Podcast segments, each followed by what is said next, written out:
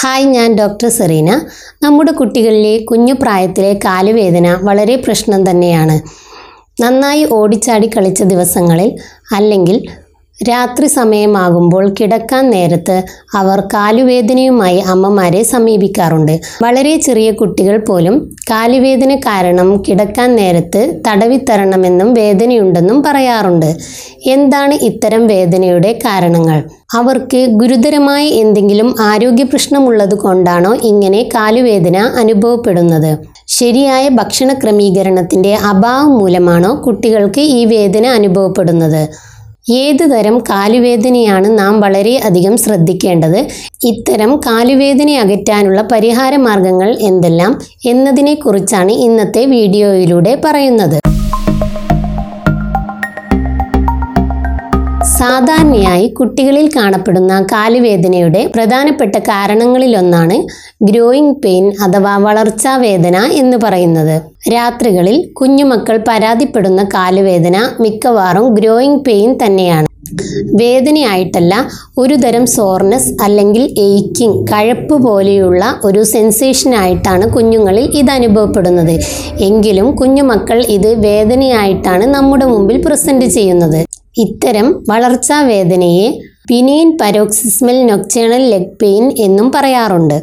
ഒരുപാട് ദൂരം നടന്ന ദിവസങ്ങളിൽ അല്ലെങ്കിൽ ഓടിച്ചാടി നന്നായി കളിച്ച ദിവസങ്ങളിൽ, സ്കൂളിലോ മറ്റോ സ്പോർട്സിനും മറ്റു ആക്ടിവിറ്റീസിനും പങ്കെടുത്ത ദിവസങ്ങളിൽ ഒക്കെയാണ് സാധാരണയായി കുഞ്ഞുങ്ങൾ ഈ കാലുവേദന പറയാറ്. അപ്പോൾ തന്നെ മനസ്സിലായി കാണുമല്ലോ, കാലുകളിലെ പേശികൾ ഓവർയൂസ് ചെയ്യുന്നത് കൊണ്ടാണ് ഇത്തരം വേദന അനുഭവപ്പെടുന്നതെന്ന്. സാധാരണയായി മുട്ടിന് താഴെ കാലിൻ്റെ ഭാഗങ്ങളിലാണ് കുട്ടികളിൽ ഈ വേദന കാണുന്നത്. കാലിൻ്റെ പിറകുവശത്ത് അല്ലെങ്കിൽ മുട്ടിൻ്റെ ബാക്ക് വശത്ത്, തുടകളിൽ, തുടകളുടെ മുൻവശത്തോ അല്ലെങ്കിൽ ബാക്കിലോ ഒക്കെയാണ് കുട്ടികൾ ഈ വേദന പൊതുവെ പറയുന്നത്. ഇത്തരം വേദന രണ്ട് കാലിലും ഒരുമിച്ചാണ് കൂടുതലും കാണാറ്. കുറച്ച് സമയത്തിനുള്ളിൽ തന്നെ ഈ വേദന അപ്രത്യക്ഷമാവാം. ഏകദേശം പത്ത് മിനിറ്റ് മുതൽ അരമണിക്കൂർ വരെയാണ് കൂടുതൽ കുട്ടികളിലും ഇത് അനുഭവപ്പെടുന്നത്. ചില കുട്ടികളിൽ ഒന്നോ രണ്ടോ മണിക്കൂറും ഈ വേദന അനുഭവപ്പെടാം. മൂന്ന് വയസ്സ് മുതൽ പന്ത്രണ്ട് പതിനാല് വയസ്സ് വരെയുള്ള കുട്ടികളിലാണ് കൂടുതലായും ഈ വേദന കണ്ടുവരുന്നത്. എങ്കിലും മൂന്ന് വയസ്സ് മുതൽ എട്ട് വയസ്സ് വരെയുള്ള കുട്ടികളിൽ കൂടുതലായും ഇത് കാണപ്പെടുന്നു. ആൺകുട്ടികളിലും പെൺകുട്ടികളിലും ഒരുപോലെ അനുഭവപ്പെടുന്ന വേദനയാണ് ഗ്രോയിങ് പെയിൻ. കുട്ടികളിൽ ഇടയ്ക്കിടെ രാത്രി കാലങ്ങളിൽ ഈ വേദന അനുഭവപ്പെടാറുണ്ടെങ്കിലും അത്ര ഗുരുതരമായ ഒരു പ്രശ്നക്കാരനല്ല ഇത്. ഇത് തനിയെ മാറുന്ന ഒരു വേദന തന്നെയാണ്. ഇരുപത് ശതമാനം കുട്ടികളിലെങ്കിലും അവരുടെ വളർച്ചയുടെ ഈ ഘട്ടത്തിൽ ഗ്രോയിങ് പെയിൻ അനുഭവപ്പെടാറുണ്ട്. എങ്കിലും വളർച്ചയുമായി ഈ വേദനയ്ക്ക് ഒരു ബന്ധവുമില്ലെന്നാണ് പഠനങ്ങൾ തെളിയിക്കുന്നത്. ഇത്തരം വേദനകൾ കുട്ടികളിൽ വൈകുന്നേരങ്ങളിലോ അല്ലെങ്കിൽ കിടക്കാൻ സമയം രാത്രികളിലോ ആണ് അനുഭവപ്പെടാറ്. ചില കുട്ടികളിൽ ഒന്നിടവിട്ട ദിവസങ്ങളിൽ രാത്രിയോ അല്ലെങ്കിൽ ആഴ്ചയിൽ ഒന്നോ രണ്ടോ ദിവസമോ ഈ വേദന വരാം. ഇതിൻ്റെ ഇടവേളകളിൽ, പ്രത്യേകിച്ച് പകൽ സമയങ്ങളിൽ, ഗ്രോയിങ് പെയിൻ അധികം കാണാറില്ല.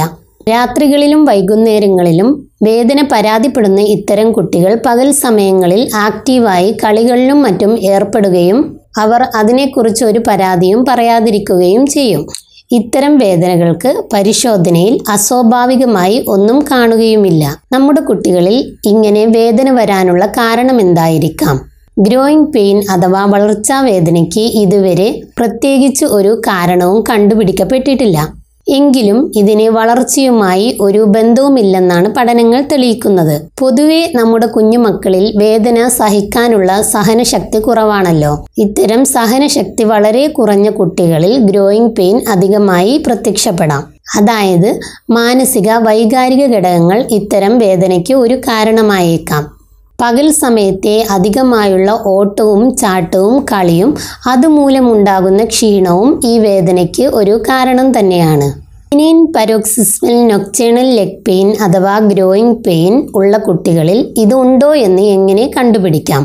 ഇത്തരം വേദന അനുഭവപ്പെടുന്ന കുട്ടികളുടെ രോഗവിവരങ്ങൾ ചോദിച്ചറിയുന്നതിലൂടെയും പരിശോധനയിലൂടെയും തന്നെ എളുപ്പത്തിൽ കണ്ടുപിടിക്കാൻ കഴിയുന്ന ഒരു വേദന തന്നെയാണ് ഗ്രോയിങ് പെയിൻ. സാധാരണഗതിയിൽ ഇതിന് പ്രത്യേകമായ രക്തപരിശോധനകളോ എക്സ്റേയോ മറ്റു ടെസ്റ്റുകളുടെയോ ഒന്നും ആവശ്യമില്ല.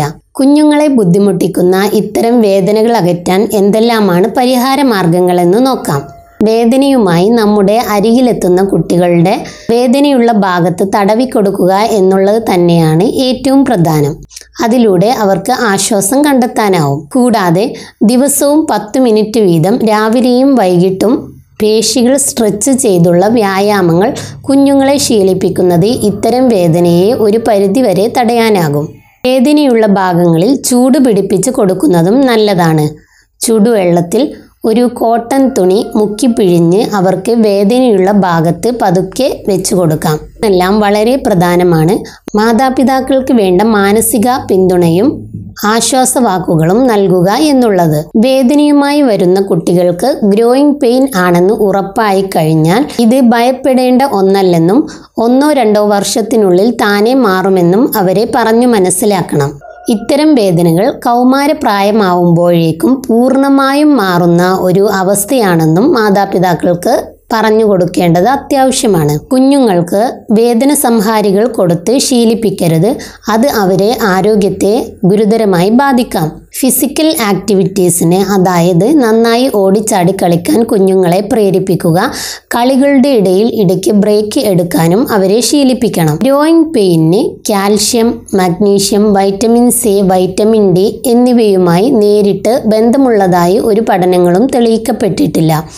എങ്കിലും ഇതിൻ്റെയെല്ലാം അഭാവം മൂലവും സാധാരണ കാലുവേദന കുട്ടികളിൽ അനുഭവപ്പെടാറുണ്ട്. പ്രത്യേകിച്ച് വൈറ്റമിൻ ഡി, കാൽഷ്യം എന്നിവ അടങ്ങിയ ഭക്ഷണ പദാർത്ഥങ്ങൾ അവരുടെ നിത്യേനയുള്ള ആഹാരത്തിൽ ഉൾപ്പെടുത്തുന്നത് മൂലം അവരുടെ എല്ലുകളുടെയും പല്ലുകളുടെയും വളർച്ചയെയും ശക്തിപ്പെടുത്തുന്നതിനും ഒരുപാട് സഹായകരമാകും.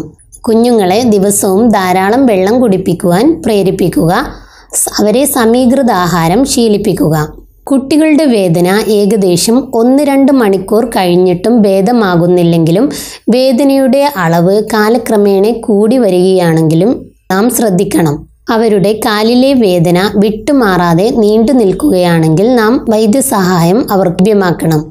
സമയം ചെല്ലുന്തോറും വേദന കൂടുകയാണെങ്കിലും പകൽ സമയത്തും അവർക്ക് വേദന അനുഭവപ്പെടുകയാണെങ്കിലും നാം ഇതിനെ ഗൗരവത്തിലെടുക്കണം. ഇത്തരം വേദനകൾ കുട്ടിയുടെ ദൈനംദിന പ്രവർത്തനങ്ങളെ ബാധിക്കുന്നുവെങ്കിലോ രാത്രികളിൽ അനുഭവപ്പെട്ട വേദന രാവിലെയായിട്ടും വിട്ടുമാറാതെ അവരുടെ കൂടെയുണ്ടെങ്കിലോ വേദന ഒരു കാലിനെ മാത്രമാണ് ബാധിക്കുന്നതെങ്കിലോ ഉടൻ ഇതിനെ ഗൗരവമുള്ളതായി കണക്കാക്കാം. കൂടാതെ കാലുവേദനയോടൊപ്പം കുട്ടികളിൽ അതിശക്തമായ പനി അല്ലെങ്കിൽ പേശികളിൽ എന്തെങ്കിലും തടിപ്പ് കാണുക, വേദന കാരണം അവർ മുടന്തി നടക്കുന്നത് പോലെ ശ്രദ്ധയിൽപ്പെടുക, വീഴ്ച മൂലമോ മറ്റോ അവരുടെ കാലിൽ മുഴച്ചു വന്നത് ഇരുപത്തിനാല് മണിക്കൂറിനുള്ളിലും അപ്രത്യക്ഷമാകാതിരിക്കുക, അവരുടെ മൂത്രത്തിൽ എന്തെങ്കിലും കളർ വ്യത്യാസം കാണപ്പെടുക തുടങ്ങിയവയെല്ലാം ശ്രദ്ധിക്കേണ്ട കാര്യങ്ങളാണ്. എങ്കിലും എപ്പോഴാണ് ഇത്തരം വേദനകളെ നാം അമിതമായി ശ്രദ്ധിക്കേണ്ടത് എന്ന് നോക്കാം. കുട്ടികളുടെ വേദന ഏകദേശം ഒന്ന് രണ്ട് മണിക്കൂർ കഴിഞ്ഞിട്ടും ഭേദമാകുന്നില്ലെങ്കിലും വേദനയുടെ അളവ് കാലക്രമേണ കൂടി വരികയാണെങ്കിലും നാം ശ്രദ്ധിക്കണം. അതായത് അവരുടെ കാലിലെ വേദന വിട്ടുമാറാതെ നീണ്ടു നിൽക്കുകയാണെങ്കിൽ നാം വൈദ്യസഹായം അവർക്ക് ലഭ്യമാക്കണം. കാലുവേദനയുള്ള കുട്ടികളെ പരിശോധിക്കുമ്പോൾ അവരുടെ കാലിൽ നീര്, വീക്കം അല്ലെങ്കിൽ ചുവന്ന പാടുകൾ, നീർക്കെട്ട്, കാൽ ചലിപ്പിക്കുമ്പോൾ വേദന അല്ലെങ്കിൽ ചലിപ്പിക്കാൻ കഴിയാതെ വരിക എന്നിവയും ശ്രദ്ധിക്കേണ്ടതാണ്. കൂടാതെ കാലുവേദനയുടെ കൂടെ അതിശക്തമായ ക്ഷീണം കുഞ്ഞുങ്ങളിൽ അനുഭവപ്പെടുക, കുട്ടിയുടെ ഭാരം ദിനം പ്രതി കുറയുന്നതായി അനുഭവപ്പെടുക, കാലുകളിൽ തടിപ്പോ ചുവപ്പോ എന്തെങ്കിലും പാടുകളോ വ്രണമോ ഇല്ലെന്ന് ഉറപ്പുവരുത്തുക, വീഴ്ച മൂലം കുഞ്ഞിൻ്റെ കാലുകൾക്ക് ഒടിവോ ചതവോ ഇല്ലെന്നും ഉറപ്പുവരുത്തേൽ പറഞ്ഞ ഇത്തരം അസ്വാഭാവികതകൾ കുട്ടികൾ പ്രകടമാക്കുകയാണെങ്കിൽ കൂടുതൽ ശ്രദ്ധ ചെലുത്തേണ്ടതും ശരിയായ രോഗനിർണയം നടത്തേണ്ടതും അത്യാവശ്യമാണ്. അതിനനുസരിച്ച് അവർക്ക് ഉടനടി വൈദ്യസഹായം ലഭ്യമാക്കുകയും വേണം. കാരണം കുട്ടികൾക്ക് വാതരോഗങ്ങൾ അല്ലെങ്കിൽ ജുവനൈൽ ഇഡിയോപ്പതിക് ആർത്രൈറ്റിസ്, അല്ലെങ്കിൽ ഫൈബ്രോമയോൾജിയ, ഓസ്റ്റിയോസാർക്കോമ തുടങ്ങിയ അവസ്ഥകളൊന്നും ഇല്ലെന്ന് ഉറപ്പുവരുത്തണം. കുട്ടികളിലെ കാലുവേദനയുടെ പ്രധാനപ്പെട്ട മറ്റൊരു കാരണമാണ് കാൽഷ്യത്തിൻ്റെ അഭാവം.